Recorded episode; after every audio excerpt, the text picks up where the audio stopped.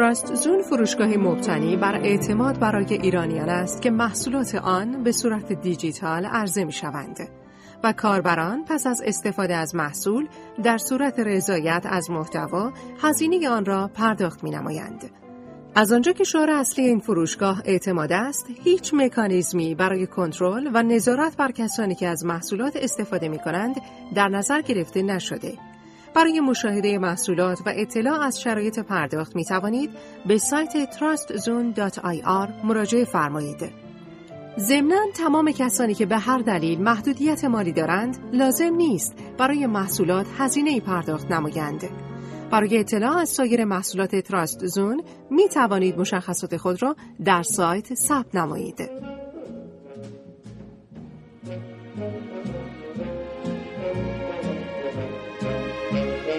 برای رشد و موفقیت در زندگی شخصی و شغلی بسیاری از ما دو راه متصور است.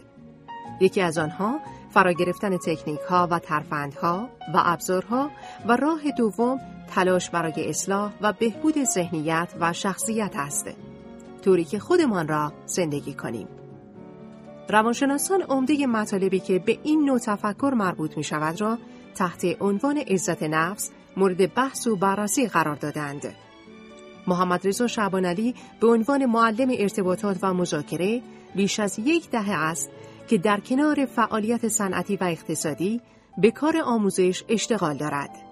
او که تاکنون به دانشجویان خود عمدتا تکنیک ها و ترفندهای مذاکره و ارتباطات را آموزش داده است، امروز معتقد است در کنار این مسیر سرشار از تکنیک و ترفند، مسیر دیگری وجود دارد که با اصطلاح دیدگاه و نگرش ما سر و کار دارد. مسیری که به دلیل کوتاهتر بودن و کم هزینه تر بودن شاید بتوان آن را مسیر اصلی نامید. عزت نفس. عزت نفس. قسمت سوم.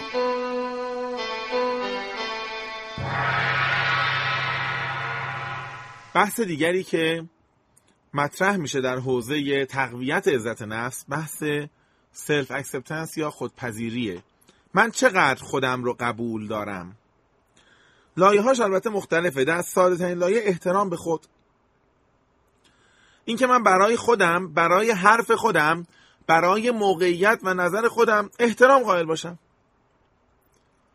واقعیتش اینه که شما وقتی توی یه جایی میرید مهمونی عروسی در یک شرکتی میرید مصاحبه شغلی در یک سازمانی میرید سر کار آدم ها اولین چیزی که نگاه می‌کنن اینه که این آدم چقدر برای خودش احترام قائله.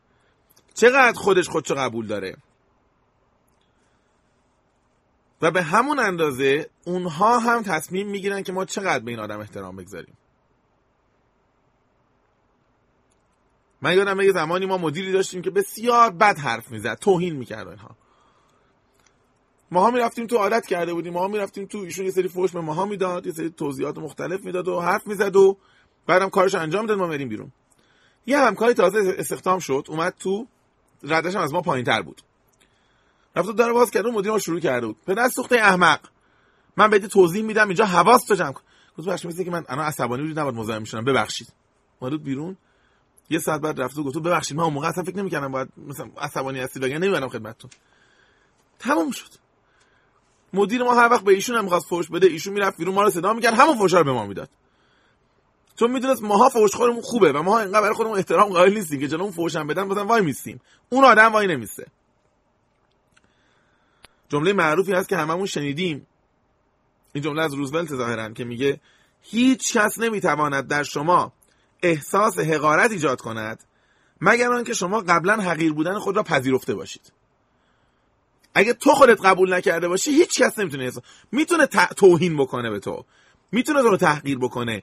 ولی احساس حقارت در تو ایجاد نمیشه. بعد از احترام به خود لایه بعدی میشه در واقع پذیرش ویژگی های منفی خودم که من توضیح دارم خدمتتون در همون قسمتی که Dark Side of Light Chasers و نیمه تاریک وجود رو عرض می‌کردم عرض کردم که ما انسان ها باید بپذیریم که قسمت های منفی هم داریم.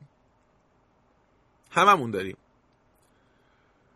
و اتفاقا جالب شاید شنیده باشید بسیاری از آدم ها اگر از کسی نفرت دارن یا از کسی انتقاد می‌کنن خیلی وقتا پروژکشنه خیلی وقتا انعکاس اون نکات منفی درونیه. من آدم حسودی هستم. میرم تو سازمان این ور تو شرکت تو خانواده تو فامیل. میگه فلانی فلانی حسودیه. اوکی اگه یه نفر اینطوری بود اشکال نداره. ولی اگر من محمد رضا شعبان علی هر کس رو می‌بینم وقتی میام توضیح فلانی آدم بدی نبود ولی حسود بود. نمیشه همه حسود باشن. ما به این میگیم پروجکشن میگیم این خودش مشکل حسادت داره و هی هم سرکوب می‌کنه و کنترل می‌کنه. در بقیه می‌بینه. چون دغدغش حسادته و هی میگه این حسوده اون حسوده. ما یه دوستی داشتیم اولین بار تو زندگیش رشوه گرفته بود خیلی بهش فشار اومده بود. ما می‌دونستیم رشوه گرفته ولی خودش به ما نگفته بود. هر جایی جلسه می‌رفتیم میریم گفت این پدر سوخته عوضی از اون رشوه بگیر آسا. جلسه به خدا اینا از اون نشون نمیده ولی از این رشوه بگیر یه نفر دو نفر وقتی تو همه رو داری به این متهم می‌کنی معلومه رشوه بگیری قسمتی منفی در شخصیت و وجود خودته که داره آزارت میده. self acceptance و پذیرش خود نه که شما یه منفی دارم اتفاقا همونطور که اشاره کردم بعضی وقتا ابرازش هم خوبه. چه ایرادی داره؟ یه نفر من حرف می‌زنه میگه واقعا آفرین موفق باشی. خیلی خوشحالم رشد کردی ولی خیلی حسودیم شده من هیچ وقت تو این چند روز اخیر اینقدر احساس حسادت نکرده بودم. پذیرش مشکلات و پذیرش ایرادهای شخصیتی و رفتاری و باور من اتفاقا اولین گام در از بین رفتن اونها در کمرنگ شدن اونها و در اصلاح رفتار و منش و شخصیت منه. برندن در کتابش میگه که من نمی‌تونم خودم رو به خاطر ارتکاب جرمی ببخشم که هنوز انجام دادن آن را نپذیرفتم. اگرم می‌خوام بگم آقا من این کار انجام دادم دیگه نمی‌خوام انجام بدم اول باید انجامش دادم. تا روزی که من حاضر نیستم این رو در سابقه خودم بپذیرم قطعا نمی‌تونم این رو با خودم حلش کنم. بنابراین بپذیریم که وجوه منفی هم داریم بپذیریم که دیگران هم دارن. خودمون رو با این ضعف ها بپذیریم. نه به معنای اینکه نمی‌خواهیم اصلاح شویم به معنای اینکه من نمی‌خواهم ادعا کنم یک انسان کامل هستم. من می‌دانم مشکل دارم. همچنان که ده ها نقاط قوت دارم ده ها نقطه ضعف هم دارم و تلاش برای بهبودش می‌کنم ولی امروز این ضعف ها وجود داره. و طبیعتا اگر این اتفاق بیفته من می‌تونم با خودم دوست باشم با خودم راحت باشم حس خوب به خودم داشته باشم. آدم هایی که با خودشون دوست نیستن نمی‌تونن با خودشون خلوت کنن. دیدی دارم که صبح بلند میشن پنج دقیقه تو خونه است باید بزنه بیرون. و شب انقدر با دوستاش میگرده انقدر این ور میره اون ور میره مهمونی میره گردش میره سینما میره که می‌رسه تو خونه در باز می‌کنه رو پادری خوابش می‌بره. نمی‌تونه بیاد تو خونه و دو ساعت با خودش خلوت کنه و بشینه. چون خودش رو نپذیرفته حس احترام به خودش نداره. خودش رو نمی‌شناسه و ویژگی های منفیش رو به رسمیت نمی‌شناسه. حالش خوب نیست. و در شلوغی و جمع عملا خودش رو گم می‌کنه که راضیه بره تو جمع. بنابراین پذیرش خیشتن احترام به خودم برای اینکه دیگران به من احترام بگذارن و پذیرش ویژگی منفی خودم خیلی مهمه. دوباره قبل از اینکه ادامه فایل رو گوش بدید پیشنهادم اینه که کاغذ هاتون رو بیارید. یک لحظه از بیرون به خودمون نگاه کنیم. یعنی بگم من محمد رضا شعبان علی ام. اما میرم از بیرون نگاه می‌کنم. از نگاه یک همکار از نگاه یک کارمند از نگاه یک مدیر از نگاه یک دانشجو. پنج صفت. بدتری که یا بدترین پنج صفتی که با شنیدن نام شعبان علی ذهن من میاد کدوم است سوال سختیه به خاطر اینکه ماها رو عادت دادن اون ور قصه کنی به ما همیشه برگشتن گفتن که بیاید فکر کنید دوست دارید بشه صفات خوبی شناخته بشید. شعبان علی به عنوان یک آدم دانشمند آدم بخشنده آدم فلان آدم علمی. کمتر به ما میگن که بیاید ببینید به چه صفتهایی دارید شناخته میشید. قبل از اینکه بحث ادامه پیدا بکنید ها رو بنویسیم. نه به دلیل اینکه قرار فردا اینها رفت بشم به دلیل اینکه من قراره با خودم دوست باشم و خودم رو با همین ایرادهام بپذیرم. شاید تفاوت اصلی مفهوم دوستی و عشق هم همینه دیگه وقتی دوست بودم با خودمون. میگن عشق چشمهای آدمو میبنده ولی دوستی چشمهای آدمو باز می‌کنه ولی با آدم حق پذیرش میده. میگه اشکال نداره من می‌دونم ایراد داره ولی دوستش دارم. ما دوستی رو قبل از اینکه در مورد دیگران تجربه کنیم باید در مورد خودمون تجربه بکنیم. چه ایرادی داره؟ من محمد شعبان علی برگردم بگم آره ایرادی که الان من دارم اینه که بعضی وقتا بعضی از انتقادها بسیار عصبی می‌کنه. به معنای توجیه وضعیت موجود نیستا؟ به معنای اینه که من وقتی اینو اعلام می‌کنم اولا دارم به خودم یادآوری می‌کنم که من این مشکل رو دارم. دوما به آدم ها این حق رو میدم که به من یادآوری بکنن. این دفعه بعد اگر من یه جای انتقاد کردید و عصبانی شدم بهم میگه چمن علی همون ایرادی که خود گفته بودی یا پس فضا باز میشه برای اینکه این ایراد من به بحث گذاشته بشه. این پنج صفت بدی رو که از خودتون نوشتید نگاه کنید و فکر کنید که از فردا چگونه می‌توان در محیط خانواده دوستان یا در محیط کار جوی رو ایجاد کرد که آدمها بتونن ایرادها و نقاط ضعف من رو به بحث بگذارن. پارامتر دیگری که می‌تونه خیلی زیاد بر روی عزت نفس من تأثیر مثبت بگذاره مسئولیت پذیریه. ما آدم ها در حوزه های مختلف باید مسئولیت وضعیت موجود خودمون رو بپذیریم. اولین نکته مسئولیت دستیابی به خواسته ها و آرزوهاست. من می‌خواستم دکتر شم تو این مملکت که نمیشه. این همه سختی این همه دردسر این همه تقلب این همه رقابت تنگاتنگ این همه ظرفیت محدود رشته ها نذاشتن. پس دکتر شدن برای تو جز خواسته هات نبوده جز رویاهات بوده. رویا و خواسته فرق داره. خواسته چیزی که من می‌دونم بهش می‌تونم برسم. رویا چیزی که از اول زبان تقسیم می‌کنم نمی‌تونم بهش برسم. اجازه دید من همین دکتر شدن رو ترجمهش کنم. من دلم می‌خواست برم مریخ ولی این راه دور این سفینه های گرون این پروازهای موردی این همه آدمی که تو نوبتن این ناسای خب این رویاست. دیگه خواسته نیست. من نمیگم این رو نخواهیم ما پزشک شدن حق منه. دوست دارم بهش برسم. ولی از اول حساب کنم آیا با توجه به استعداد من با توجه به امکانات من با توجه به توانمندی های من با توجه به محدودیت های من این یک خواسته است یک رویا؟ اگر دریمه بذارش کنار. یک عمر می‌خوای درد دل کنی که من می‌خواستم این برسم نشد. خب تو مسئول تصمیم اشتباهت هستی. تو این شرایط نمی‌تونی. مگر اینکه اگه برات اینقدر مهمه بگم من میرم کشورم عوض می‌کنم جام عوض می‌کنم. در شرایط دیگر این کار انجام میدم. و اگر نمی‌خوای این کار رو انجام بدی یادت باشه که اینها رو تفکیک کنی من مسئول رسیدن به خواسته ها و رویاهام هستم. اگر می‌رسم یعنی درست انتخاب شده. و اگر به هر دلیل نمی‌رسم یعنی من خواسته های غلطی رو در لیست آرزوها و ویش لیست خودم قرار دادم. نمی‌تونم یک عمر از جهان طلبکار باشم و طلبکار بمیرم که. همیشه نشسته میگه حق من بود تو استنفورد درس بخونم به خدا. نه مثلا این دانشگاه مثلا نمی‌دونم فلان زیر پله ای در شبان آباد سفلا. خب برو استنفورد. خب ما که نمیدن. آخه تست می‌گیرن چیمت داره تا فلان خیلی سخته. خب اصلا نمی‌تونی بری برای چی آرزوت بوده؟ خوبه به عنوان یه رویا مطرح بکنی ولی اذیت میشی. هر بار که این خواسته رو به یاد میاری عزت نفست داره میفته ما مسئول انتخاب هامون هستیم. کتاب نظریه انتخاب ویلیام گلاسر چویس تئوری. قطعا کتاب ارزشمندیه که ارزش خوندن داره و ارزش چند بار خوندن داره. گلاسر خیلی جالب. از آدمایی که حتی مخالف درمان های شیمیایی برای بیماری های روانیه حتی در حد درمان های ضد افسردگی و اینها. من نمی‌خوام بگم حالا شاید به اون حد باید جدی نگاه کرد ولی حرف قشنگی می‌زنه. میگه افسردگی یک انتخابه. تو پذیرفتی که افسرده باشی. چون حساب کردی که سودش چقدر ضررش چقدر؟ چهار تا ضرر داشته ده تا سود داشته. بس من افسرده میمونم اگه احساس کنی که اون ورش میچربه بلافاصله یه بلند میشی برای خود می‌زنی میری راه میفتی میری.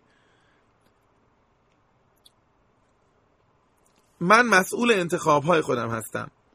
من مسئول اولویت های زمانیم هستم.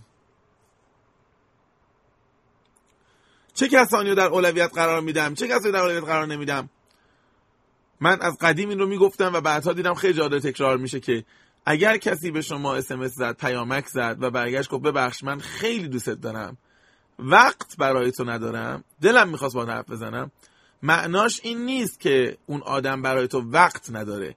معناش اینه که تو در فهرست اولویت های اون نیستی. و حال این وقت تو داره به کسی دیگه اختصاص میده یا به کار دیگه اختصاص میده. جمله صادقانه تر اینه که من برگردم به شما بگم که ببخشید من به زنگ نزدم. راستش من اولویتام که فهرست می‌کنم نوبت تو نمیشه توش. نمیگم اینو سریع هم بگیم ولی حداقل خودم بپذیرم. هی میگم که من عاشق پدر و مادرمم عاشق درد بزرگ زندگی میده که وقت نمی‌کنم بهشون هفته بار سر بزنم. یک بار بپذیرید که من انقدر اولویت های زیادی پیدا کردم ظاهرا اینها رو به ته لیست یا به بیرون لیست راندم. من این کار رو تایید نمی‌کنم ولی در ادامه اما حرف قبلی میگه که پذیرش رفتار غلطی که من انجام میدم یا پذیرش وضعیت موجود. اصلا غلط نیست. ویژگی میره. غلطم نمی‌دونم. پذیرش وضعیت موجود خیلی خیلی می‌تونه مهم باشه. من باید مسئولیت خودم رو در رفتار با دیگران بپذیرم. یه جمله معروفی وجود داره. میگن هر وقت دیگه نفر به نفر داره ظلم می‌کنه بدون که دو تا مقصر پیدا کردی. 50 درصد اونی که داره ظلم می‌کنه و 50 درصد اونی که ظلم رو میپذیره. چون اگر اون ظلم رو نمیپذیره که آدم کاری نمی‌تونست بکنه. پس حتی در یک رابطه یک طرفه ای که من احساس می‌کنم طرف مقابل به من تحمیل کرده و منو تحت فشار گذاشته حق ندارم تمام مسئولیت گردن دیگری بندازم. سهم خودم رو باید بپذیرم. من برای ارزش هایی که دارم برای اولویت هایی که دارم برای سلسله مراتب ارزش ها و ولیویی که دارم مسئولم. دوباره می‌خوام بهتون مشق بدم. یه کاغذی بردارید و به فهرست ارزش هایی که برای شما خوانده میشه گوش بدید و اینها رو یادداشت کنید. سپس من خدمت شما عرض می‌کنم که قرار چه کاری انجام بدیم.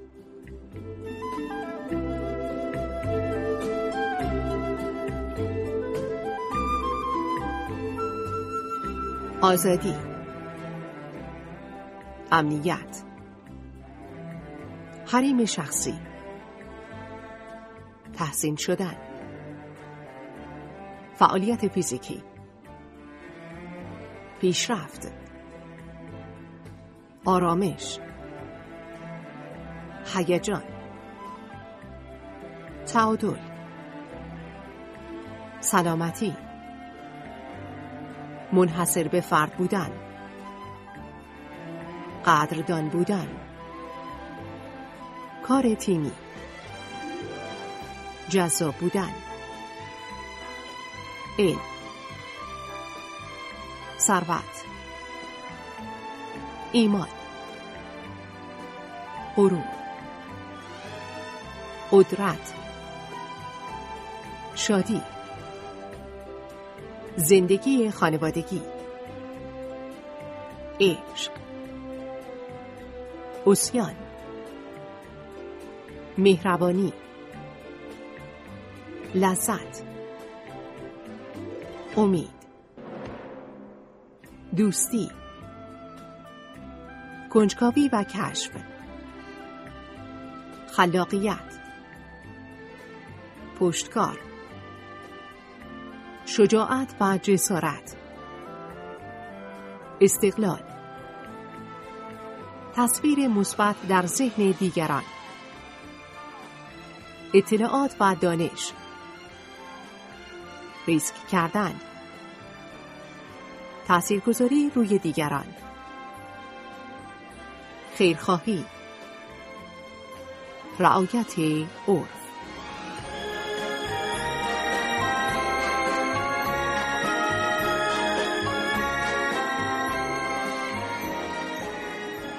یه کار خیلی خیلی ساده ازتون می‌خوام. این فهرستی که الان خدمتتون خونده شد اگر ارزش های دیگری و خواسته ها و اولویت های دیگری در زندگی دارید که الان توی این فهرست نیست بهش اضافه بکنید. و سپس اینها رو به ترتیب مرتب کنید. حداقل ده تای اول سعی کنید مرتب کنید. می‌دونم الان برمیگردید به من میگید که خیلی کار سختی و آخه چجوری و اینها. من می‌تونم کمک بکنم. من برای شما چهار تا داستان تعریف می‌کنم. شما هر داستانی که براتون گفتم فایل صوتی رو متوقف کنید یه بار به این فهرست نگاه کنید. کلمات و ارزش ها رو جابجا کنید اصلاح کنید و بعد به داستان دوم گوش بدید. این داستان ها کمک می‌کنن من راحت تر بتونم ارزش ها رو با هم مقایسه کنم. داستان اول. فرض کنید یک مدیر جوانی پولهای خودش رو جمع کرده می‌خواد ماشین بخره. دوستاش میگن ببین در شعن توی که بریم ماشین سیاه رنگ سنگین اداری بخری. یه چیزی که بالاخره کلاس داشته باشه تو مدیری. خودش دوست داره یه ماشین اسپورت آلبالویی بره بخره. هم اولویت های خودش براش مهمه هم داره به شعنش تو سازمان و موقعیت سازمان اینو فکر می‌کنه. این داستان تو ذهنتون باشه؟ برگردید از این لیسته رو که رو کاغذ دارید بالا پایین کنید.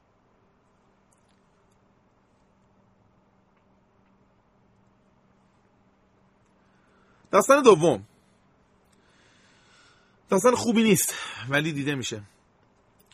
یه فردی رو نظر بگیرید که 20 ساله با همسرش زندگی می‌کنه و الان یک همکار جدید وارد شرکت شده و یک رابطه عاطفی پنهان بین دو در حال شکل گرفتنه. هر روز این فرد دو تا تصویر تو ذهنش میاد. یه تصویر روزهای نخست زندگی که با سختی و دشواری با کمک همسرش یه دونه یه دونه مشکلات رو حل می‌کردن قسط می‌دادن اجاره خونه می‌دادن. و تصویر دوم روزهای تلخ گذشته که هر روز با همسرش دعوا دارن. و هر روز اذیت میشن و با عذاب میره خونه و ساعات خوشی که در محل کار در کنار همکار جدیدش داره و هر روز صبح با انرژی و انگیزه برای دیدن اون همکار میاد سر کار. یه همچین آدمی رو تو در نظر بگیری. یک بار دیگه اون فهرست برگردید و سعی کنید که اون فهرست رو اولویت بندی کنید. شما اگر بخواید به این آدم راهنمایی بدید بر اساس مدل ذهنی و ارزش های خودتون چگونه فکر می‌کنید؟ یا اجازه بدید بگم که اگر شما جای این فرد بودید چگونه اون ارزش ها رو اولویت بندی می‌کردید؟ کمی فکر کنید تا داستان سوم رو براتون بگم.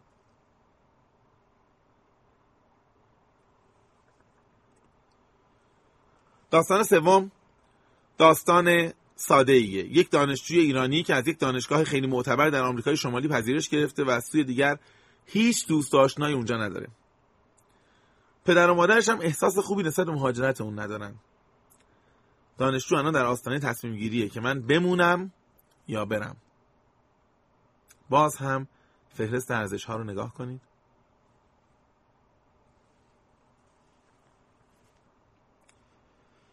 و چهارمین آخرین داستان.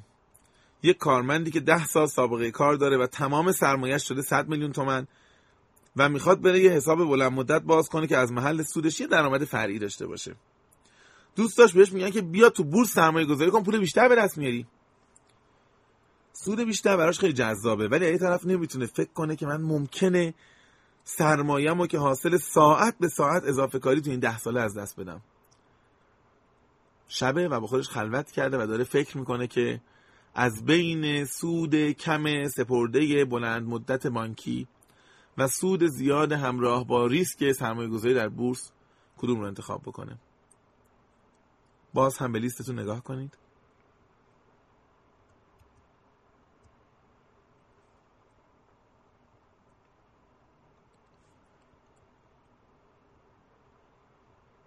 می‌دونید چه اتفاقی افتاد؟ شاید من ارزش ها رو به خودی خود نتونم به سادگی طبقه بندی بکنم. ولی وقتی در قالب داستان و کیس می‌بینم راحت تر بتونم این کار رو بکنم. یک بار این فهرست رو بچینیم. من نمیگم باید در تمام عمر این فهرست ثابت بمونه ولی دیگه نباید هر روزم عوض بشه. فهرست ارزش ها با افزایش خیلی زیاد تجربه با افزایش سن با تغییر محیط اجتماعی با تغییر بستر فرهنگ جامعه تغییر می‌کنه نه چیزی که هر روز عوض شه داشتن این فهرست چند تا خاصیت داره. اولا تصمیم گیری های من self consistent و سازگار میشن. تصمیم امروزم با تصمیم دیروزم می‌خوره. تصمیم دیروزم با تصمیم فردام می‌خوره. دیدید بعضیا در ده تا جلسه ده تا موضع می‌گیرن هیچ کدوم باش جور نیست. آدمی که واقعا این آدمی که امروز این حرف زد همون آدم مهربونی که هفته پیش تو جلسه بود؟ اینها سلسله مراتب ارزش های مشخص ندارن و ما این رو در قالب ناسازگاری بین رفتارها و تصمیمها مشاهده می‌کنیم. اجازه بدید کمی در مورد ابراز سریح خواسته هامون هم صحبت بکنیم. با یه قصه شروع می‌کنم. شما با دو نفر از دوستانتون با هم میرید همخونه میشید. اجاره رو تقسیم می‌کنید و قرار میشه که هر شب یکی از دوستان ظرف بشوره. شما نوبت خودتون ظرفا رو میشورید دوستتون نوبت خود ظرفا رو میشوره و هر وقت نوبت نفر سوم میشه ایشون یا اون روز نیست یا انقدر دیر وقت میاد که شما به خاطر اینکه شام بخورید مجبور خودتون ظرفا رو بشورید یا میاد خودشو به تب و لرز و مریضی می‌زنه آقا من دارم من فقط اگه این پنج تا بشقاب بشورم مردم. شما دوباره این ظرفا رو میشورید. یک بار دو بار. دیگه اصلا عادت میشه. شما نفر دوم شما به جای نفر سوم. شما نفر دوم شما به جای نفر سوم. و این حلقه هر روز تکرار میشه. شما باشید چیکار می‌کنید؟ یک محدوده از رفتار وجود داره. رفتار منفعل. من برمیگردم میگم خب شعور نداره دیگه نمی‌فهمه دیگه ولش کن. حالا پنج تا بشقاب هم که چیزی نیست. این آدم بالاخره یه روز تو این جامعه هزینه این تنبلی و موج سواریشو پرداخت می‌کنه. بذار حالا چهار تا بشقاب ما بشه این رفتار منفعله. عملا من کوتاه اومدم و اون آدم داره لذت می‌بره. یه رفتار تهاجمی هم داریم. دوست ما امشب اومده نقشش رو اجرا بکنه. خسته و مرده میاد خونه خودشون جنازه میندازه. می آخ من مردم خستم. بلند میشم یه سطل آب می‌زنم سرش. بلند شو بشقابا رو بشور بعد بخواب. من خستم. من سرم نمیشه. بلند شو. یه زمین عقبتر میپرم میام پشتش. بلند شو. این آدم رو یا به جنازه و مرده تبدیل می‌کنم یا بشقابش اینم یه روش. آیا در مرز این دوتا راه حل میانه وجود داره؟ آره. راه حل میانه اینه که من امشب ظرف رو میشونم دفعه بعد وقتی که داریم شام می‌خوریم نوبت منه. برم میگردم میگم فلانی تو که دیشب نشستی امشب ظرفشون من دیشب به جای تو شستم. نه رفتار تهاجمی نه رفتار منفعلانه. یا یه کار دیگه. من ظرفای خودمون دو نفر رو میشورم. بشقاب اونو کثیف می‌ذارم فرداشم یا ببین ما دیشب خسته بودیم من خودمون شستیم اون یه ظرف خودتو بشور بیا بی زحمت اینا رفتارهاییه که نه منفعلانه است که بگن این آدم تو سری خوره نه تهاجمی و اگریسیوه که بگن این آدم دیوانه است. به این نوع رفتارهای میانه میگن رفتارهای اسرتیو یا رفتارهای در واقع ابراز معقول خواسته ها خیلی سخته که ما بدونیم که این کار رو بلدیم یا نه. ولی یه نکته اول بگم کسانی که این مهارت رو ندارن عزت نفسشون کاهش پیدا می‌کنه. چون بعد از این مدت فکر می‌کنه میگه آقا خب من ظرفشور خونه اینام دیگه. بالاخره بعد از مدت هرسم می‌خوره یه سال دیگه. یک سال این کار کرده. میگه اصلا حقمه. اگر واقعا شعن منی نبود باید همون اول می‌گفتم. ببین این آدمه به خاطر بشقاب داره چقدر عزت نفسش از دست میده. من می‌دونم شما چی میگید. الان احتمالاً برمیگردید میگید محمد رضا. همش که این نیست. واقعا من آدمیم که بشقاب شستن برام مهم نیست. چون ارزش نداشت کنم چهار تا بشقاب ولش کن. اینجا خیلی سخت میشه که من بفهمم. من دارم کوتاه میام. یا واقعا برام مهم نیست. یه مثال دیگه براتون بزنم. شما میرید یه فسفود غذاتون میشه 27 هزار تومن. سی هزار تومن به طرف میرید و وای میسید به طرف با لبخند نگاهتون می‌کنه بدون که بقیه پولو بده. شما می‌زنید فکر می‌کنید و میگید خیلی ممنون. را می‌تونید میشید من به شما میگم که این سه تومن می‌گرفتی. نه بابا سه تومن ارزشی نداره اینم کارگرن. بذار حال کنن اگر واقعا نیتت اینه مشکلی نیست. ولی مطمئنی که توجیه نیست؟ مطمئنی اون لحظه احساس کردی حقت خورد شاید احساس کردی حقت خورده شده؟ رود نشده بگیان اومدی و این توضیح میدی؟ یه تست خوب وجود داره. همیشه بپرسید اگر پول یه نفر دیگه بود پیگیری می‌کردم یا نه. اگر با دوستتون رفته بودید و دوستتون سی تومن رو داده بود و طرف بقیه پول رو نمی‌داد وای میستادید که اون سی تومن رو بگیرید به دوستتون بدید یا نه؟ اگه این کارو می‌کردی پس معلومه که تو رفتار منفعلانه داری. سه تومنه برات مهمه. سوال تو داری دو بار در هر شیفت ظرف میشوری. من میگه اشکال نداره بابا چیزی نیست چهار تا بشقابه. اگر این دوبار دوبار ها میافتاد گردن دوستت بازم می‌گفتی بهش آقا حالا دو تا بشقابی داری میشوری دست در نکنه. یا برمیگشتی می‌گفتی تو سریخور نباش. چه کاریه؟ بحث دو تا بشقاب نیست. بحث فلسفه بشقاب و بشقاب شوییه اگه اینو می‌گفتیم معلومه که تو رفتار منفعلانه می‌کنی تمرین کنیم که خواسته هامون رو مطرح کنیم. حتی یه جاهایی که برامون خیلی مهم نیست. بحث ماکرو یادتونه؟ اینجا مصداق داره. در مسائلی که فکر کنید مهمم نیست بگیم. رفتم تو صف نونوایی وایسادم. یه نفر میاد با نهایت جدیت و جسارت جلوی من وایمیسه که نون بگیره. من میشه خودم میگم که حالا چه خبره؟ ما کاری نداریم که ولش کن. نه تمرین کنیم. آقا ببخشید. اینجا صف آخرش نیست پنج نفر عقب تره این تمرین باعث میشه این micro action آروم آروم عادت کنم که می‌شود تو سریخور نبود و می‌شود دعوا نکرد و خواسته خودم رو صریحا اعلام بکنم. آدمایی که عادت می‌کنن این اسرتیونس رو داشته باشن آروم آروم عزت نفسشون هم افزایش پیدا می‌کنه. چون چیزی در ناخودآگاه خودش میگه که تو هم مثل بقیه آدم ها انسانی. و حق داری برای گرفتن حقت. به شکل معقول و معتدل تلاش کنی. یه مقدار تو فرهنگ هایی مثل فرهنگ کشور ما این قضیه سختتر هم میشه. ما فرهنگمون یه فرهنگ کالکتیویستیک و جمعگراست. احتمالا می‌دونید که هافستد زمانی که ابعاد مختلف فرهنگ رو مطرح می‌کرد بحث فرهنگ های فردگرا و جمعگرا رو مطرح کرد. در فرهنگ جمعگرا خواسته جمع به خواسته فرد اولویت داره. مثالی که من معمولا برای دوستانم می‌زنم میگم شما اگر بخواید برید یه دونه مانتو بخرید مثلا خانومی برای محیط کارش یا یه آقای پیراهنی بخره خیلی جالبه. ما تنهایی میریم خرید ولی صد نفر آدم دیگه در مغز ما حاضرن. من وقتی می‌خوام مانتو رو بخرم باید فکر کنم که خواهرم چی بهم میگه مادرم چی بهم میگه تو کوچه جوونای سر میدون می‌خوام بهم چی بگن مدیرم بهم چی می‌خواد بگه همکارا چی میگن. یه مانتوی قرمز رنگ خیلی زیبا رو نگاه می‌کنم کلی فکر می‌کنم و نهایتا یک مانتوی مشکی به دست از مغازه بیرون میام. این ویژگی فرهنگ های collectivistic و جمعگراست که آدم ها مجبورن از تصمیم گیری خواسته های دیگران رو هم لحاظ کنن. من نمی‌خوام ارزش گذاری بکنم بگم این خوبه یا بده. حرف دیگری دارم. در فرهنگ هایی از جنس فرهنگ ما اینکه شما صریحا خواستتون رو مطرح کنید از دید بسیاری از آدم ها جرمه و فرقی با رفتار aggressive و تهاجمی نداره.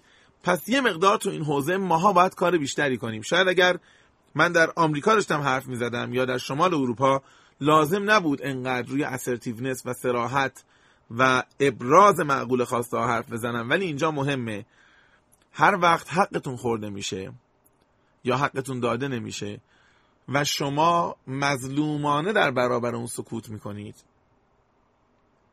نه تنها حقتون رو از دست می‌دید که از کیسه عزت نفستون هم چیزی رو در اون اتاق و روی اون میز به جا می‌گذارید.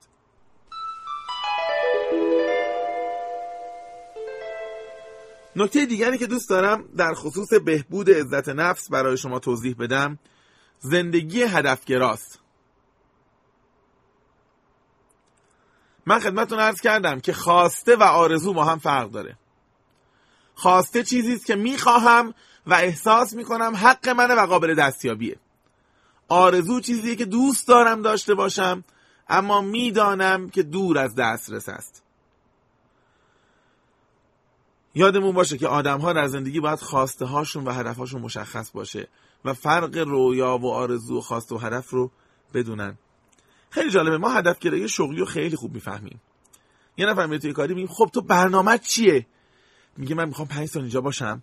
بیام تا رده مدیر فروشی تجربه فروش در حوزه FMCG رو مثلا داشته باشم و بعدش از اینجا می‌خوام برم در یک شرکت بین‌المللی ببین چقدر دقیق ما هدف داریم. حالا همین آدم ازدواج می‌خواد بکنه. میگیم تو خواسته از زندگی چیه؟ آرامش. خب حالا این چیکار باید بکنیم ما دقیقا؟ یعنی چی بشه شما به آرامش می‌رسی؟ آرامش آرامش. زندگی بدون تنش.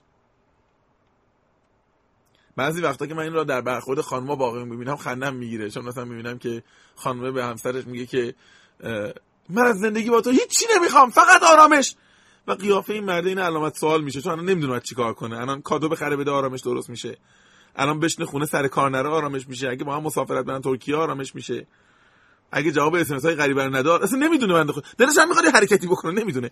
ما تو زندگی شخصیمون خیلی وقتا این مشکل رو داریم که هدف گرایی نداریم.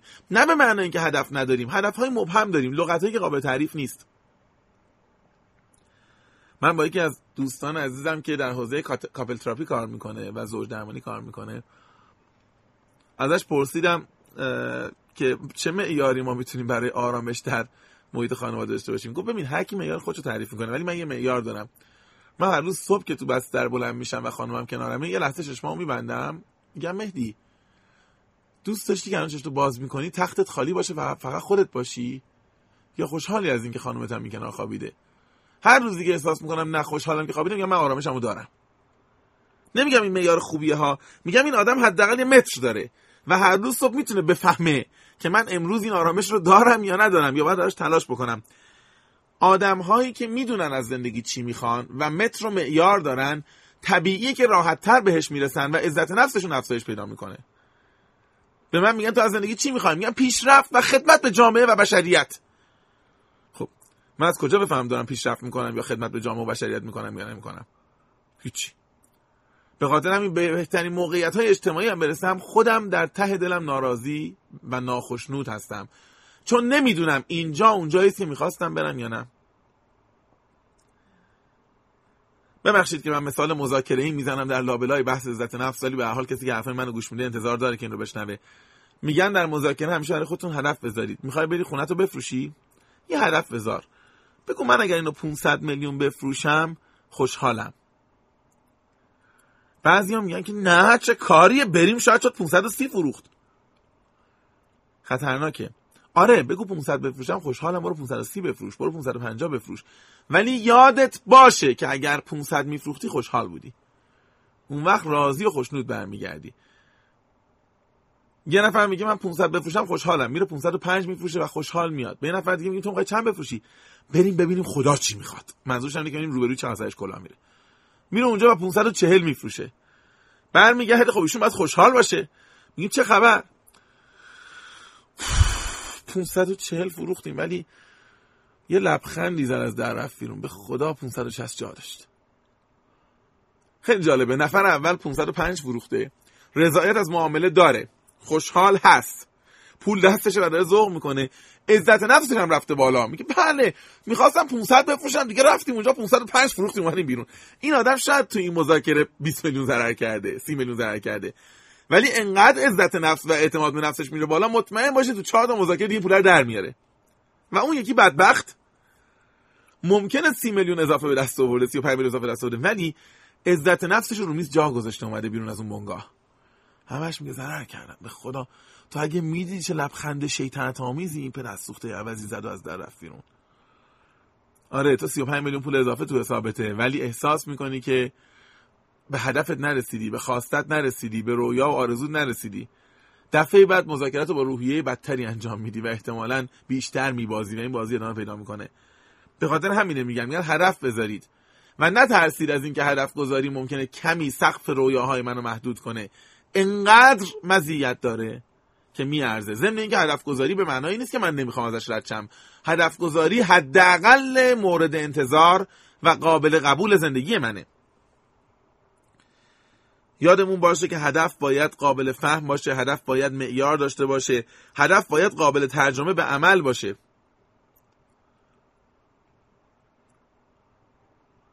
برمیگردم به من میگم تو از زندگی چی می‌خوای؟ میگم که خدمت خدمت خدمت به بشریت. متاسفانه ما از بچگی هم بهمون یاد دادن که هدف هدف فقط باید شعار باشه و لازم چیزی باشه. ما هممون در سال اول دبستان می‌خواستیم به جامعه خدمت کنیم. نتیجه امروز هم نشون میده که چقدر به حال هممون در راستای همین هدف داریم تلاش می‌کنیم. این هدف معنی نداره. شما به جامعه خدمت کنید چیکار می‌خواید بکنید دقیقاً؟ یعنی فردا صبح که بلند شدی اولین حرکت چیه برای اینکه جامعه خدمت کنی؟ بعضی وقتا انقدر برنامه ها رو مبهم می نویسن یا انقدر هدف ها رو مبهم انجام میدن صبح طرف از همون صورت شستن احساس می‌کنه که در راستای اهداف داره میره جلو. من باید اهدافم قابل ترجمه به عمل باشن مشخص باشن و رسیدم و نرسیدم بهش قابل سنجش باشه. اگر می‌خواهید هدفگرا باشید اولین چیزی که لازم دارید به عنوان پیش نیاز نظم شخصیه.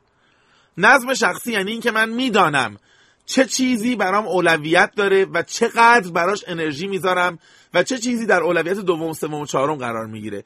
چه چیزی رو امروز می‌خواهم و از خواستن چه چیزی می‌توانم صرف نظر کنم. این میشه نظم شخصی. نظم شخصی نیست که روی میز من مرتب باشه. کاغذ ها سر جای خودشون باشن جوراب های من در خونه جفت شده باشه و کیفم مرتب همیشه آویزون به چوب لباسی کنار در. آیا من اولویت بندی رو می‌دونم؟ آیا حاضرم اولویت بندی کنم و حاضرم برای اولویت هام هزینه بدم؟ نظم شخصی خودش پیش نیاز دیگه داره و اون به تأخیر انداختن لذته.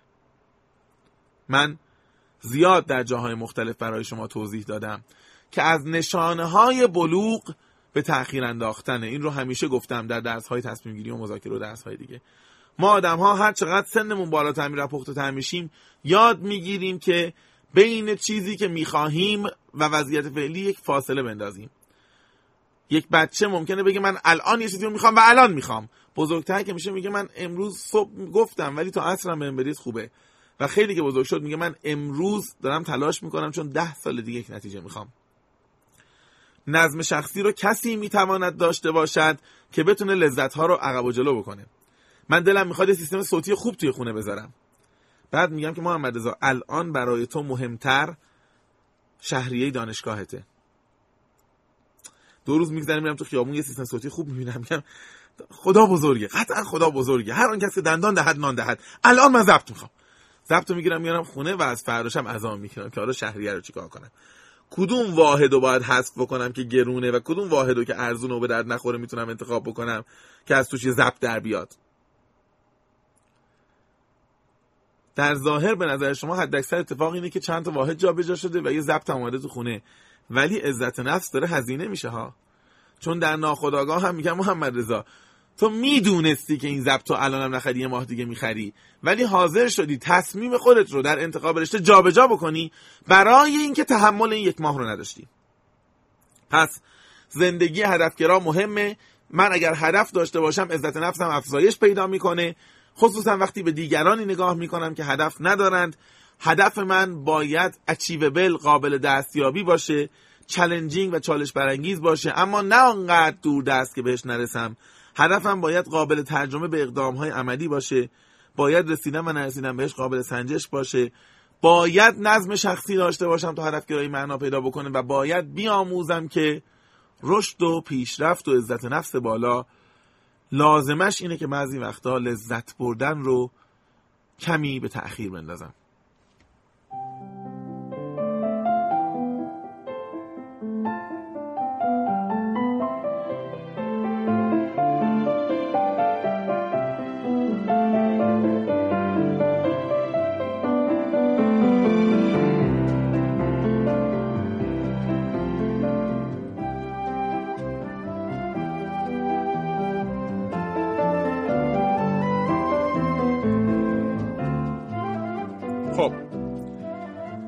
نکات دیگری وجود داره برای اینکه من بتونم عزت نفس خودم رو بهبود بدم.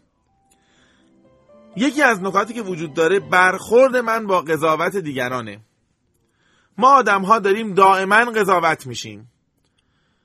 به خوبی به بدی به حسادت به حریص بودن به سخاوتمند بودن به مهربان بودن به نامهربان بودن ما دائما داریم قضاوت میشیم. قضاوت های دیگران از جمله مواردی که شدت می‌تونه عزت نفس منو پایین بیاره. ما معمولا خیلی وقتها یاد می‌گیریم که وقتی قضاوت میشیم از خودمون دفاع کنیم. نه من اینطوری نیستم. من نگاه کنم بعد دلیل میارم. من اصلا همچین آدمی نیستم. منو زیراب زنی من که قرار بود زیراب بزنم پارسال زیراب تو رو می‌زنم اون موقعی که اونجا بودی. نبود اینطوری. جان من نبود. بچه رو بیار بپرس. یک ساعت دارم حرف می‌زنم که ثابت کنم که من زیراب زن نیستم. و قضاوت رو در مورد زیراب زنی من اشتباهه. در مورد قضاوت های دیگران ما دو تا موضع می‌تونیم داشته باشیم. یه موضع دفاع یه موضع پذیرش. شما می‌بینم میگه شما خیلی آدم پستی هستی. واقعا زیرا به ما رو باید می‌زدی اینطوری. موضع دفاع همینه که من گفتم. نه من نیستم من فلان من ازاد موضع پذیرش. خیلی دقت کردم که نفهمی. باز متاسفانه تابلو شد. خیلی حواسم جمع کرده بودم. ظاهرا نشون داد. در کجا فهمیدی؟ کدوم اینا بهتره؟ اکثر آدما دفاع می‌کنن ولی خیلی جالبه. توصیه ای که بسیاری از آدم ها از جمله دکتر برنز از دانشگاه استنفورد می‌کنه اینه که میگه برای موضوعاتی که براتون مهم نیستن دفاع کنید. مهم نیست برات. واقعا اگر اینکه تو زیر آبزن باشی یا زیر آبزن نباشی برات مهم نیست. دو ساعت بشین کلکل کن و بحث کن با طرف که زیر آبزن نیستم. اما برای موضوعاتی که برات مهمن وارد این بحث نشو چون مستحلکت می‌کنه. اگر برات واقعا مهمه بپذیر. هزینه پذیرش اتهام خیلی کمتر از هزینه دفاع کردن از اونه. یه مثال دیگه می‌زنم که این بحث کاملا جا بیفته. من در شرکت خیلی از مدیرمون خوشم میاد و هر وقت مدیرمون اینا میگم من خیلی شما ارادت دارم من خیلی خوشحالم که این شرکت دست شماست. من لذت می‌برم مثلا وقتی می‌بینم شما دارید اینجا کار می‌کنید. یه نفر من میگرده میگه که شرمان علی واقعا 750 تومن فیش حقوقی ارزش این همه پاچه خالی و چاپلوسی داره؟ جان من. داره؟ اینجا همین سوال برنز از خودم می‌پرسم. چاپلوسی چقدر برای من مهمه؟ اینکه بهم بگن چاپلوس واقعا مهمه یا نه؟ یه وقت هست می‌بینم که واقعیتش اینه که مثلا جز تصویری که در ذهن خودم دارم چاپلوس بودن یا چاپلوس نبودن نیست. اصلا دالوش فکر نکردم.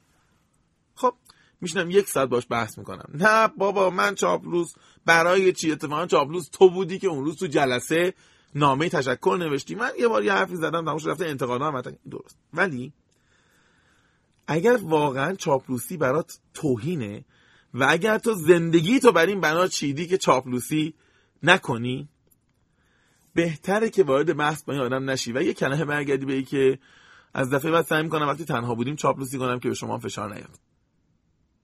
به نظر ذره عجیب میاد. چرا من با چیزی که مهم راجش بحث نکنم؟ به خاطر اینکه هر کلمه ای که بحث می‌کنم درست روبرویی رو دارم عملا یک جورایی قانع می‌کنم و متقاعد می‌کنم. عین سوهان روح خودم هم داره می‌خوره. چون برام مهمه. مستحلک میشم. زخم می‌خورم و حرفم رو ثابت می‌کنم. ضمن اینکه چون برام مهمه خیلی وقتها حرفهایی می‌زنم صحبتهایی می‌کنم که شاید در شعن من نباشه.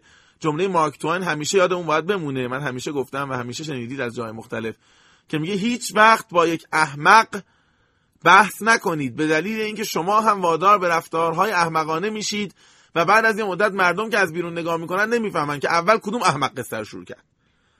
بنابراین مواظب باشیم روی حوزه هایی که برامون موضوعات حیاتی هست در مورد قضاوت های دیگران چانه زنی نکنیم. ممکنه منو به فضایی بکشونه که دیگران تصویر ذهنشون از من خراب بشه. باعث چه تصویر ذهنی خودم از خودم خراب بشه. ممکنه اتهاماتی بشنوم که زخمش مدت ها بر روح من بمونه. همیشه بهترین راه حل در مقابل قضاوت های دیگران دفاع نیست. بعضی وقتا پذیرش بیشتر می‌تونه به عزت نفس من کمک کنه. نکته دیگری که در حوزه عزت نفس وجود داره اینه که مراقب الگوهای رفتاری تکرار شونده باشید. من مثال بزنم. یه خانومی میاد توضیح میده میگه که من از همسر قبلیم خیلی ناراضیم ایشون توی خونه منو کتک می‌زد. قطعا من و شما ناراحت میشیم و ناراحت از اینکه یک آدم واقعا در این سطح از شعور و شخصیته که نمی‌فهمه نباید با همسرش برخورد فیزیکی بکنه. تا اینجا همیشه درسته خانم دیگه ای میاد میگه آدم بدشانسی هم همسر اولم منو کتک می‌زد همسر دوم هم, هم منو کتک می‌زد. قصه می‌خوریم ناراحت میشیم. یه آدم دیگه می‌بینیم میگه من خیلی بدشانسم تا در خونه پدرم بودم پدرم کتکم می‌زد. بعد همسر اولم کتکم می‌زد. بعد همسر دوم امروز مدیرم چک تو گوشم. این آدم دیگه نه تقصیر پدرشه نه تقصیر همسر اول و دومش نه تقصیر مدیرشه. این آدم کتک خوره. همسر نهمش هم کتکش می‌زنه. تو زندگی میگن این قضیه مهمه. اگر یه آدمی به تو بد کرد حق داری گلمند باشی. اگر دو تا آدم بد کردن یک یک جور بدی کردن حق داری گلمند باشی. اگر ده تا آدم یک جور به تو بدی می‌کنن تو احتمالا الگوهای رفتاری غلطی داری که آدما ترغیب میشن این کار بکنن. من برمیگردم میگم تو هر شرکتی که بودم کار کردم کار کردم حمالی کردم شرکت رشد کرد از هیچی از زیرزمین به همه جا رسید من اینه هسته توف کردم بیرون. اگر این داستان یه بار برام تعریف کنی من قطعا همدلی با تو می‌کنم. اگر دو بار تعریف کنی شاید با تو همدلی کنم. اگر سه چهار بار تکرار شد دیگه مشکل شرکت نیست. بیا با هم فکر کنیم کجای بازی رو غلط میری که شرکت به نتیجه که تنها راه خلاص از شر ایشون اخراج لحظه ایشونه. که صبح بیاد سر کار ببینه در اتاقش رو قفل کردیم بگیم آقا شما برو خونتون وسایلت هم برات با وانت میفرستیم. ولی تو اتاقت نرو. اس... به اینها معمولا میگن script نمایش نامه بعضی وقتا نمایش نامه هایی در زندگی ما شکل می‌گیره که ما بارها و بارها و بارها بازی می‌کنیم. بازیگراش عوض میشن. من بازیگر ثابت نمایش نامم زنی که کتک می‌خورد اینم اسم نمایش نامه است. بازیگر مردی عوض میشه. کارمندی که مورد خیانت شرکت قرار می‌گیرد شرکت عوض میشه. ولی من بازیگر ثابت نمایش نامم. اینها به شدت رو عزت نفس تاثیر می‌ذاره. چرا؟ چون بعضی از آدما میان چجوری نگاه می‌کنن؟ یهو برمیگردن میگن خب همینه دیگه. بالاخره این دنیا کتک خورم می‌خواد. اونم منم. بالاخره در این دنیایی که این همه ظالم وجود داره یک مظلومم باید باشه. خداوند قرعه رو به نام من زده. سلف استیم و عزت نفسم نابود میشه. اگر یک مشکل در زندگی من بارها تکرار میشه به نمایشنامه تبدیل میشه یکی از گام هایی که شما می‌تونید برای بهتر شدن عزت نفس بردارید اینه که خیلی سریع بشین و حلش کنید. و نکته بسیار بسیار مهم اینه که حتما حتما حتما با کسانی حرف بزنیم که مشکلات شبیه من ندارند. حرفی که همیشه من همیشه گفتم. اگر من با همسرم مشکل دارم برم با یه مش هم آدمای دیگه خانمای دیگه که اونها از همسرشون کتک خوردن حرف می‌زنن. خب به نتیجه نمی‌رسیم به آه ناله فهم منجر میشه. یا آدم دیگری از بیرون بهتر می‌تونه نظر بده. من محمد شعبان علی به نتیجه می‌رسم که من برای هر سازمانی پروژه انجام میدم پولمو بهم نمیدن. بعد میرم یکی دیگه پیدا می‌کنم میگه بابا مملکت همینه پول منم نمیدن. خب من می‌خوام چیکار کنم؟ عزت نفسم هم میاد پایین. من میگردم میگم ماها کلا آدمای بدبختی هستیم. بدبخت چون در سنفی افتادیم که تو سری خوریم. من بعد سراغ آدم دیگری که می‌تونه تو این بازار پول در بیاره. بگم ببین من یه بار برات تعریف می‌کنم. من یه قصه ثابت تو زندگیم دارم. حداقل با 20 تا شرکت تکرار شده. من نمی‌فهمم ایرانم کجاست. تو می‌تونی بگی رفتار غلط مشترک من چیه؟ اون آدم بیشتر کمک می‌کنه. قبل از اینکه به ادامه حرفهای من گوش بدید تقاضام اینه که اگر الگوی ثابتی از شکست و ضرر کردن و باختن رو می‌بینید که به سان یک نمایش نامه بارها و بارها و بارها در زندگیتون تکرار شده. همین الان فایل رو پاس کنید. اون رو در قالب یک پاراگراف بنویسید. و در میان دوستان و اطرافیان و معتمدینتون کسانی که دوستشون دارید و دوستتون دارن و معتمد شما هستن دنبال کسی بگردید که این داستان رو تو زندگیش ندیده باشه و این بلا سرش نیومده باشه. پیشش برید و بگید من این داستان رو برای تو هشت بار تعریف می‌کنم. گوش بده کدوم تیکشه که باعث شد این داستان هشت بار تکرار شه.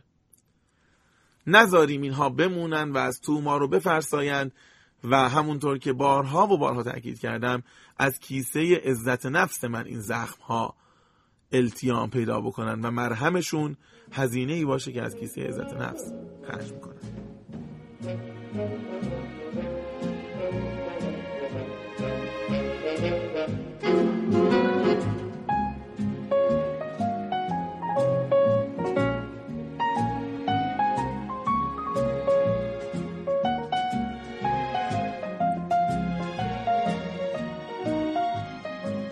از جاهایی که به شدت می‌تونه کمک کنه که ما عزت نفسمون رو بهتر بکنیم تحلیل سود و زیان رفتار هاست.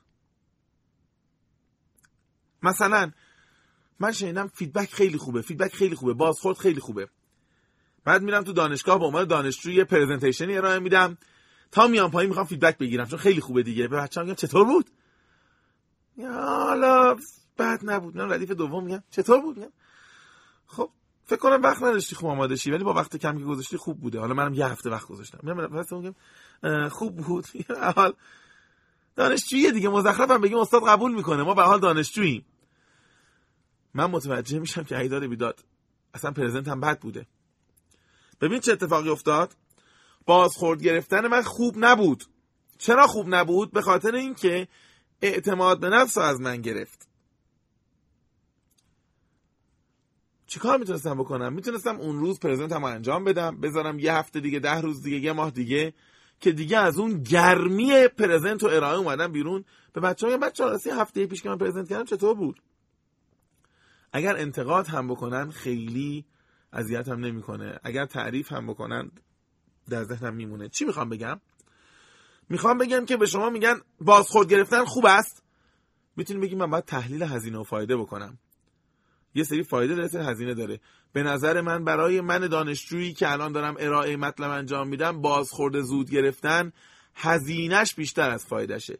ولی بازخورد دیر گرفتن بله فایدهش بیشتر از هزینه است. یه مثال دیگه. من خونمون پارک داره پارکینگ داره و یه پل داره روش و میان رو پل پارک می‌کنن. منم عصبانی میشم. سوال سود و زیان. عصبانی شدن تو هزینه داره؟ حتما داره. سود داره؟ احتمالا داره. کدوم بیشتره؟ حالا می‌تونم بفهمم که خب اگر همسایم اومده رو پل پارک کرده من حق دارم عصبانی بشم. چون سودش بیشتر از هزینهشه دو بار داد بیداد می‌کنم دیگه پارک نمی‌کنه یوم خلاص. اما اگر آدم گذری اومده پارک کرده عصبانی شدن من سودی نداره. چون آدم به حال داره میره. ولی هزینه داره اعصاب هم مستحلک میشه. پس بهتر عصبانی نشم. برای رفتارهای خودمون برای احساسات خودمون تحلیل سود و زیان انجام بدیم. نگیم چشم بسته داد زدن بده عصبانی شدن بده بازخورد گرفتن خوبه و اینجور بحثا. نه. هر کدوم اینها رو سریع جدول درست کنیم. برای من چقدر سود داره چقدر هزینه داره. اون وقت می‌تونم احساسات و رفتارهای بهتری رو از خودم بروز بدم. دلم می‌خواد راجع به نکته دیگه برای شما حرف بزنم که خیلی برام مهمه. اونم میانبرهای مغزه. مغز ما انسان ها یک موتور کوچک کم مصرف چهل وات خطاکاره. این همه پردازش وقتی با چهل وات انرژی انجام میشه میشه حد زد که به حال یه جاهای مغز شروع می‌کنه میانبر زدن. و این میانبرها خیلی به مالت نمی‌زنه. دوباره کاغذتون رو بیارید فایل رو پاس کنید و کاغذتون رو بیارید تا من راجع به این میانبرها خیلی کوتاه توضیح بدم.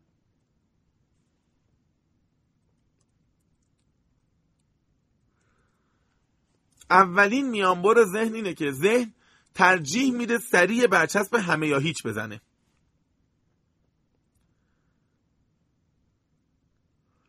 کارمند منه. من خیلی بهش محبت کردم. در یک جایی به من در داخل یک جلسه بی احترامی کرده. ببین یه روش اینه که مغز برگرده بگه که بله ما به ایشون خیلی محبت کردیم و ایشون در مجموع 45 جلسه ای که تا حالا با هم دیگه داشتیم در 43 تاش خیلی خوب برخورد کرد در یه خونسا برخورد کرد و این بار واقعا حرمت ما رو نگه نداشت. مغز اگه بخواد اینطوری process بکنه که به جای 40 وات و 4000 وات مصرف کنه مغز چی میگه؟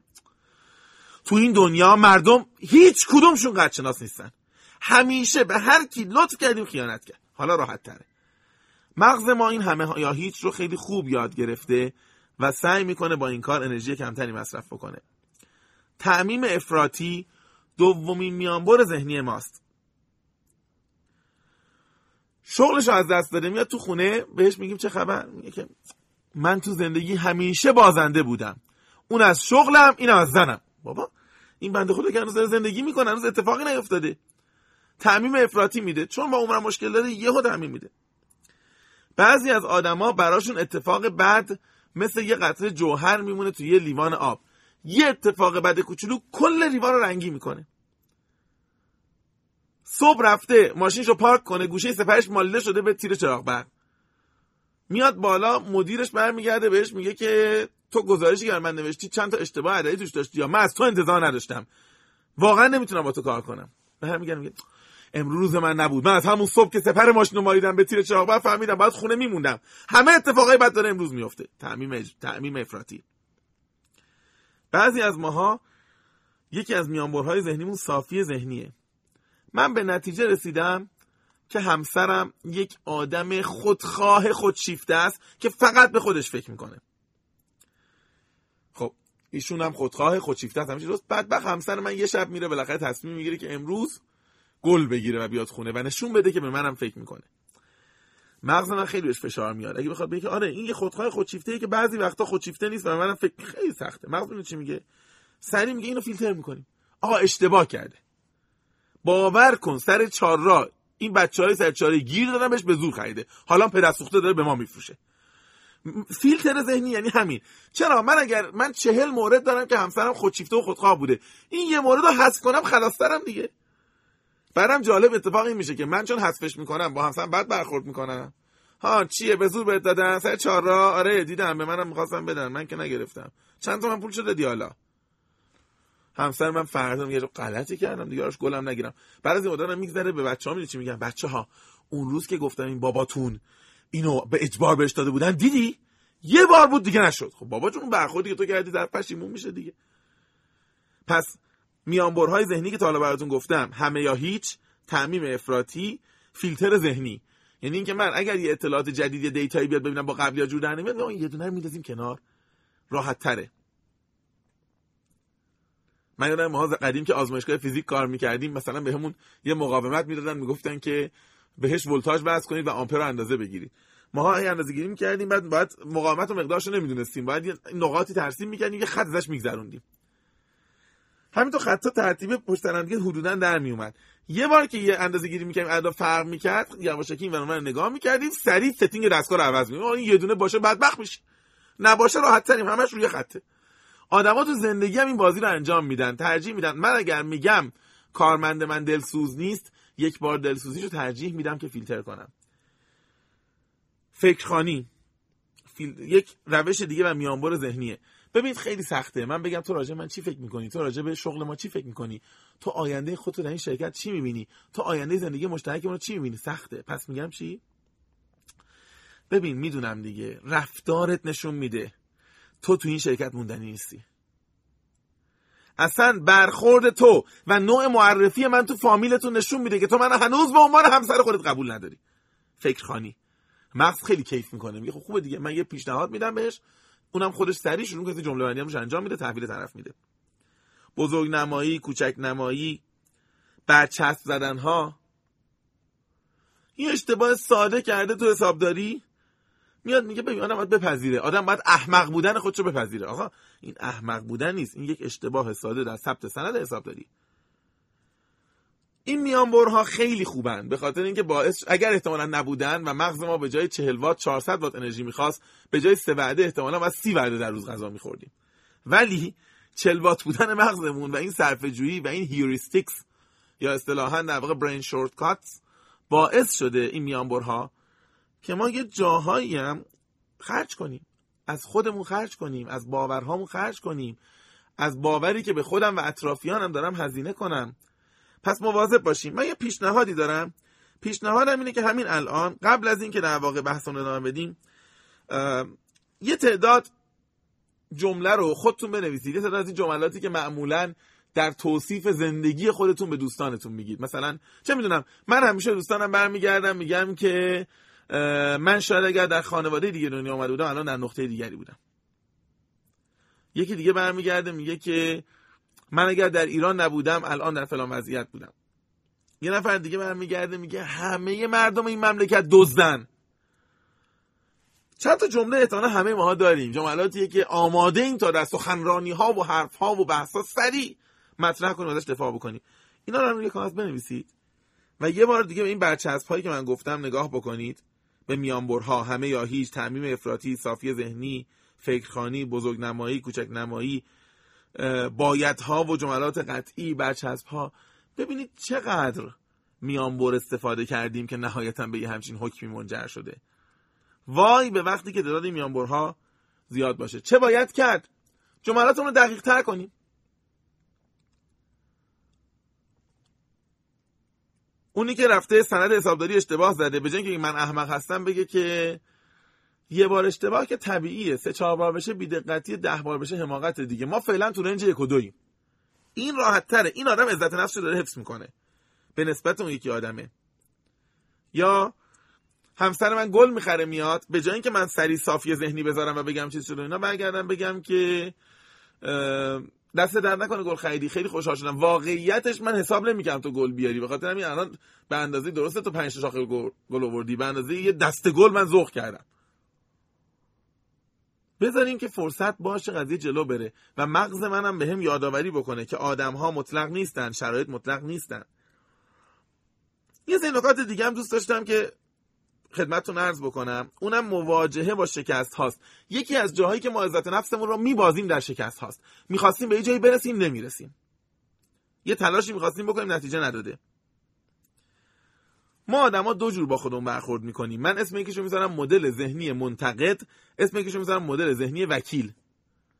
دقت کردید وکیلا چجوریان طرف به 17 نفر تجاوز کرده 18 نفر رو کشته 4 نفرشون هم دیگه دیگه خورده. داراییاشون هم دزدیده در دادگاه. مردم دیگه اصلا نگران که آقا دادگاه نمی‌خواد اینو مثلا بکشنش. وکیل میگه قربان به من پنج دقیقه فرصت بدید. من هنوز یه نکاتی رو می‌بینم تو این پرونده مبهمه.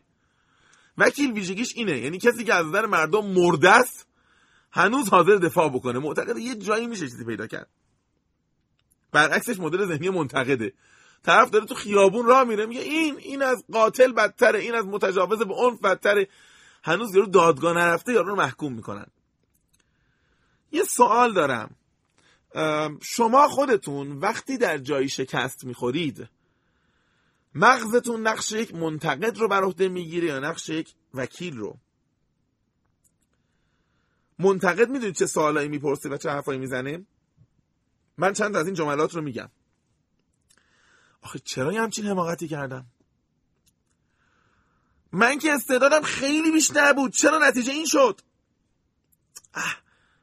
کاش زودتر این کارو کرده بودم. یه مشکلی دارم اصلا نمی‌فهمم. ببین میفهم مشکل دارم و نمی‌فهمم مشکل چیه.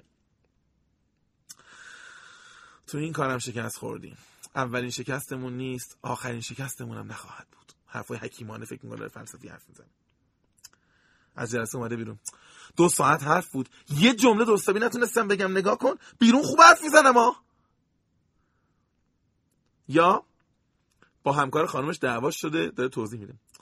یعنی واقعا جان من یه همکار زن درست حسابی منطقی دیدی؟ ما به اینا میگیم مدل ذهنی منتقد. مدل ذهنی وکیل همون آدمی که قرار از داخل آدم آدمخوار متجاوز دزد کلاهبردار چهار تا ویژگی خوب در بیاره. شغل وکیل اینه دیگه. اون چی میگه؟ حالا بعد از همون شکسته است. بالاخره یه جاهایی من درست حساب کرده بودم یه جاهایی اشتباه کردم. اون جایی که درست حساب کرده بودم کجا بود؟ آره دو ساعت جلسه رفتیم. یه خیلی بد اون ده دقیقه اول خیلی خوب حرف زدم. اگه اونطوری ادامه می‌دادم خیلی فرق می‌کرد. دفعه بعد بقیه هم باید اون ده دقیقه حرف بزنم. چه فرضی راجع به این آدم کرده بودم که اشتباه عذاب در اومد اینطوری جلسمون رفت رو هوا؟ از بین این رفتارهایی که انجام دادم کدومش دقیقا اشتباه بود؟ حالا چیکار کنم؟ ما به هر حال در این وضعیتیم. حالا چیکار کنم؟ کجاها باید برم چیزی یاد بگیرم؟ کجاها کم بلد بودم که این جلسه شکست رسید؟ چی خونده بودم؟ می‌تونستم بهتر مذاکره کنم. ببینید مدل ذهنی منتقد برای تو راه حل نداره. فقط فرشت میده و فقط برچسب می‌زنه رود مدل ذهنی وکیل داره سعی می‌کنه نتیجه بگیره. من پیشنهادم اینه باز قبل از اینکه ادامه بدیم اون کاغذاتون رو جمع جور کنید. آخرین شکستی رو که خوردید و براتون فشار بوده درد بوده بنویسید. و زیرش چند تا سوالی که آخرین بار از خودتون پرسیدید بنویسید. حالا شروع کنید کنارش علامت بزنید. کدوم سوال منتقده کدوم سوال وکیله؟ کدوم منتقد کدوم وکیل؟ روزی من می‌تونم عزت نفسم رو بهتر کنم که مدل ذهنی وکیل رو داشته باشم. پس نحوه فکر کردن من نحوه آنالیز شکست نحوه سوال هایی که از خودم می‌پرسم می‌تونه خیلی زیاد روی عزت نفس من تاثیر بذاره. من چند تا جمله خیلی کوتاه دیگه میگم و سعی می‌کنم در چند دقیقه بحثم رو تموم بکنم. قبل از هر چیز یاد گرفتن مهارت های مختلف عزت نفس ما رو افزایش میده. ما یک معلم مذاکره داشتیم من همیشه نقل قول می‌کنم. می‌گفت که اگر دو تا مذاکره کننده کاملا در شرایط برابر مذاکره بکنن اونی که گیتار زدن برنده برنده میشه. دلیلش این بود که این آدمه به هر حال وقتی میشه تو جلسه میگه ببین من یه فرقی دارم. من یه چیزایی بلدم که این بلد نیست.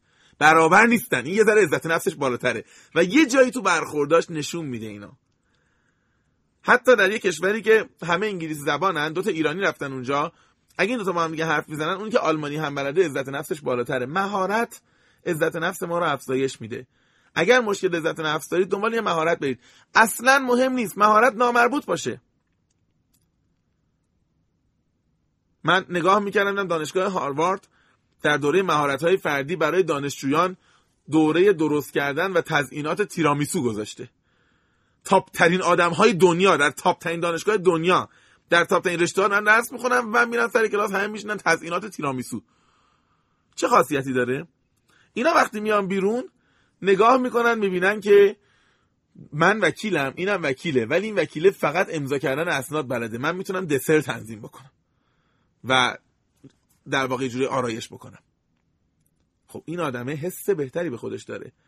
به اندازه مهارت هایی که فرا می‌گیریم عزت نفسمون بهتر میشه. و یه نکته دیگه هم که دلم می‌خواد بگم اینه که دقت بکنیم که در مورد تحلیل آینده و برنامه ریزی سناریو دار فکر کنیم. خیلی از آدما عزت نفسشون رو به این دلیل از دست میدن که رویا پردازی می‌کنن برای آینده.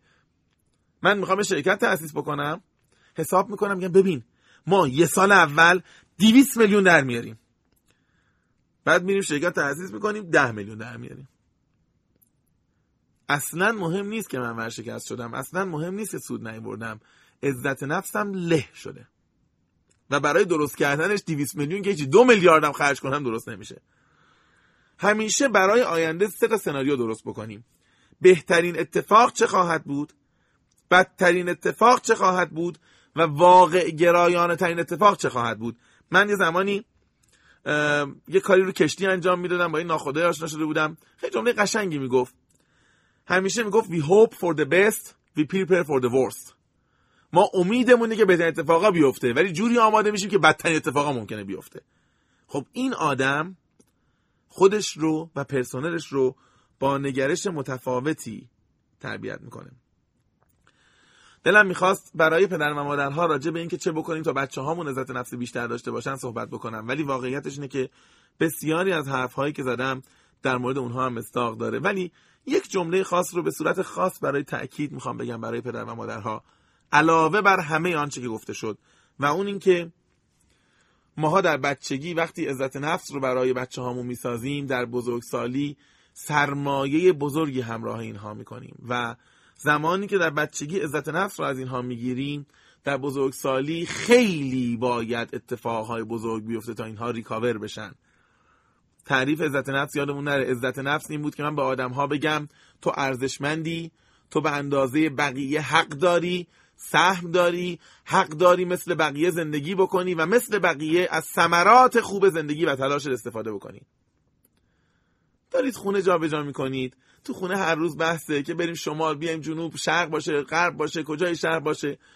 حالا بچه هفت سالتون هم برمیگرده میگه مامان مامان طرف خونه خاله اینا بریم که منم با پسر خاله بازی بکنم. چه اشکال داره؟ بگه بگی باشه ما اونجا یه قیمت می‌گیریم ببینیم میشه گرفت یا نه. این بچه احساس کنه ها پس رأی منم مهمه. منم به اندازه اینا حق دارم. اما برخورد غلط. همین دیگه همین دیگه. قیمت که نمی‌فهمی که چیه که.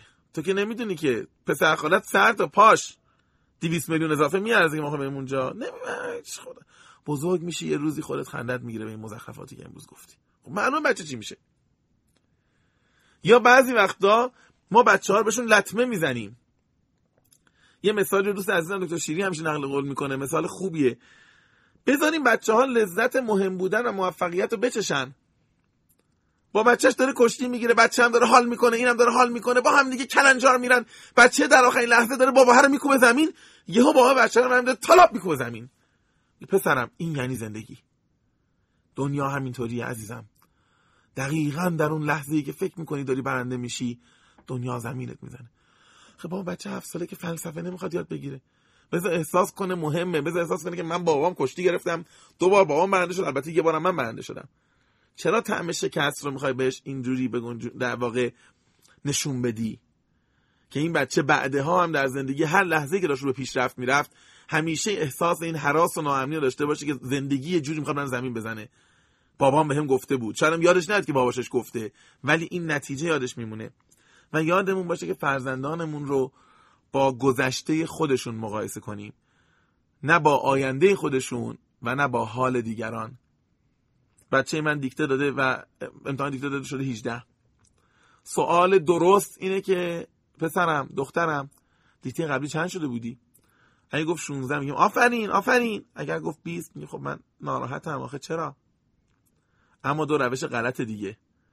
بچه 20 شده با هیجان میاد 20 شد... بابا 20 شدم مامان 20 شدم. کلاس سوم که کاری نداره. ببینم تو کلاس چهارم پنجم من می‌تونی همین 20 بابا چرا با آیندهش مقایسه می‌کنی؟ بچه از حالا باید استرس بگیره. هر موفقیتی که داره استرس بگیره که من بعدا باید حفظ کنم. بعضی وقتا از بچه ها میشنوم بهم میگن که ما معدلمون نمی‌خوایم بالا بره چون الان 17 مونده راضیان این یه ذره بالا یه اون باید حفظش کنیم. بذاریم بچه ها با گذشته مقایسه بشن و نه با دیگران. بچه میگه 18 شدم. میگم شاگرد اولتون چند شد؟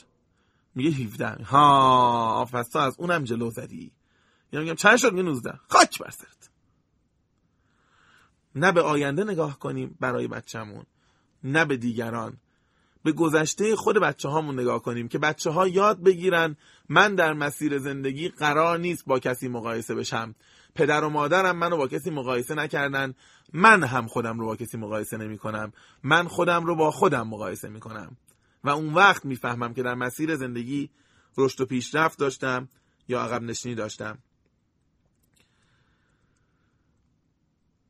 امیدوارم تمام این بحث هایی که شما در حوزه عزت نفس و موفقیت در زندگی کسب و کار شنیدید جاهایی به دردتون بخوره. یا علاقه مندتون کنه که در این حوزه کتاب بیشتر بخونید و مطالعات بیشتر بکنید. باز تاکید می‌کنم مطالبی که گفتم گزارشی بود از آدمی که خودش امروز معتقده که این موضوع رو دیر کشف کرد و شاید اگر زودتر پیدا می‌کرد امروز در نقطه دیگری بود. اگر بخوام خلاصه کنم حرفامو امیدوارم پذیرفته باشیم و به خاطر داشته باشیم که کسی که عزت نفس بالا داره شکست رو راحتتر تحمل می‌کنه. چون می‌داند که شکست چیزی از قیمت من کم نمی‌کنه و کسی که شکست رو راحتتر تحمل بکنه شانس پیروزیش هم افزایش پیدا می‌کنه. کسی که عزت نفس بالا داره به خودش بیشتر احترام می‌ذاره و چون خودش به خودش بیشتر احترام می‌ذاره دیگران هم به اون بیشتر احترام می‌ذارن. کسی که عزت نفس بالا داره توانایی ابراز وجود پیدا می‌کنه. احساس می‌کنه من می‌تونم خواسته مطرح کنم. من یک انسانم. من حق دارم اظهار نظر کنم. کسی که عزت نفس بالا داره متقاعد سازی رو یاد می‌گیره. نه با تکنیک ها و های خاص نه با اوج و فرودهای کلمات نه با تغییر لحن نه با جست های بیخودی نه با بازی مصنوعی زبان بدن. این آدم خودش برای خودش و حرف خودش ارزش قائله. و چنین آدمی اگر با ساده ترین و شیواترین کلام برای دیگران حرف بزن اونها رو متقاعد می‌کنه. رهبران بزرگ جهان چه رهبران مذهبی و چه رهبران سیاسی کسانی نبودند که درس های متقاعد سازی خونده باشند.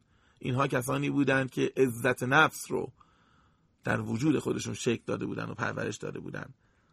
عزت نفس ارتباطات منو سالمتر و شفافتر می‌کنه. می‌تونم خواسته هام بگم انتظاراتم رو بخوام. رابطه های دولایه و سلایه و چارلایه رو که الان درست شده از بین می‌بره که در ظاهر به دوستم یک حرف می‌زنم در باطن خواسته های دیگری دارم. و عزت نفس دوستان و اطرافیان بهتری برای من می‌سازه. دوستان من کسی که عزت نفسش بالا میره بعد از یه مدتی اطرافیانش تغییر می‌کنن. من عزت نفسم بالاست.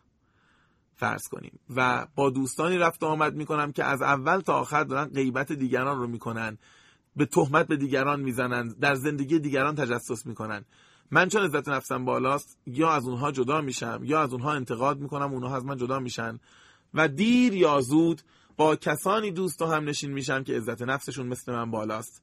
و این حلقه رشد تعالی طی میشه. چنان که آدم هایی که عزت نفسشون پایینه به تدریج آدم های شبیه خودشون رو جذب می‌کنن. آدم هایی که در محفلشون مدام به نقد و بررسی و تجسس و ایراد گرفتن از عالم آدم می‌پردازن و لحظه ای به خودشون فکر نمی‌کنن.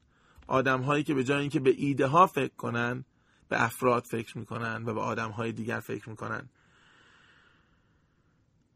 یادمون باشه که عزت نفس نشانه های بیرونی زیادی داره و می شود فهمید که عزت نفس من داره بهتر میشه یا نه و اطرافیان می‌تونن به راحتی درک کنن.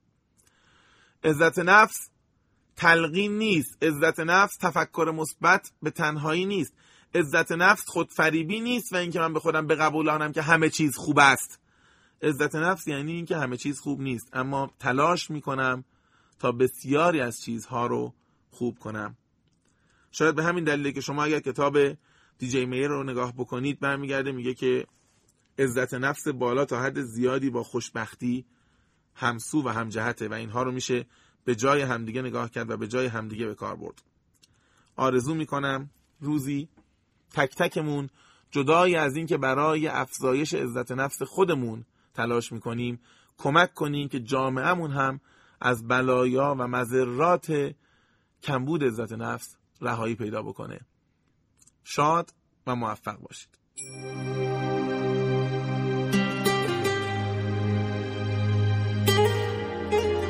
عزت نفس و موفقیت در زندگی و کسب و کار کسی که عزت نفس بالا دارد شکست را راحتتر تحمل می کند به خودش بیشتر احترام می‌گذارد و دیگران به او بیشتر احترام می‌گذارند.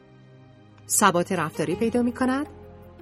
توانایی ابراز وجود افزایش می‌یابد. توانمندی متقاعدسازی و رهبریش افزایش می‌یابد. پس هدفهای بزرگتری می‌گذاریم. بلند پرواز می‌شویم بی آنکه رویا پرداز شویم.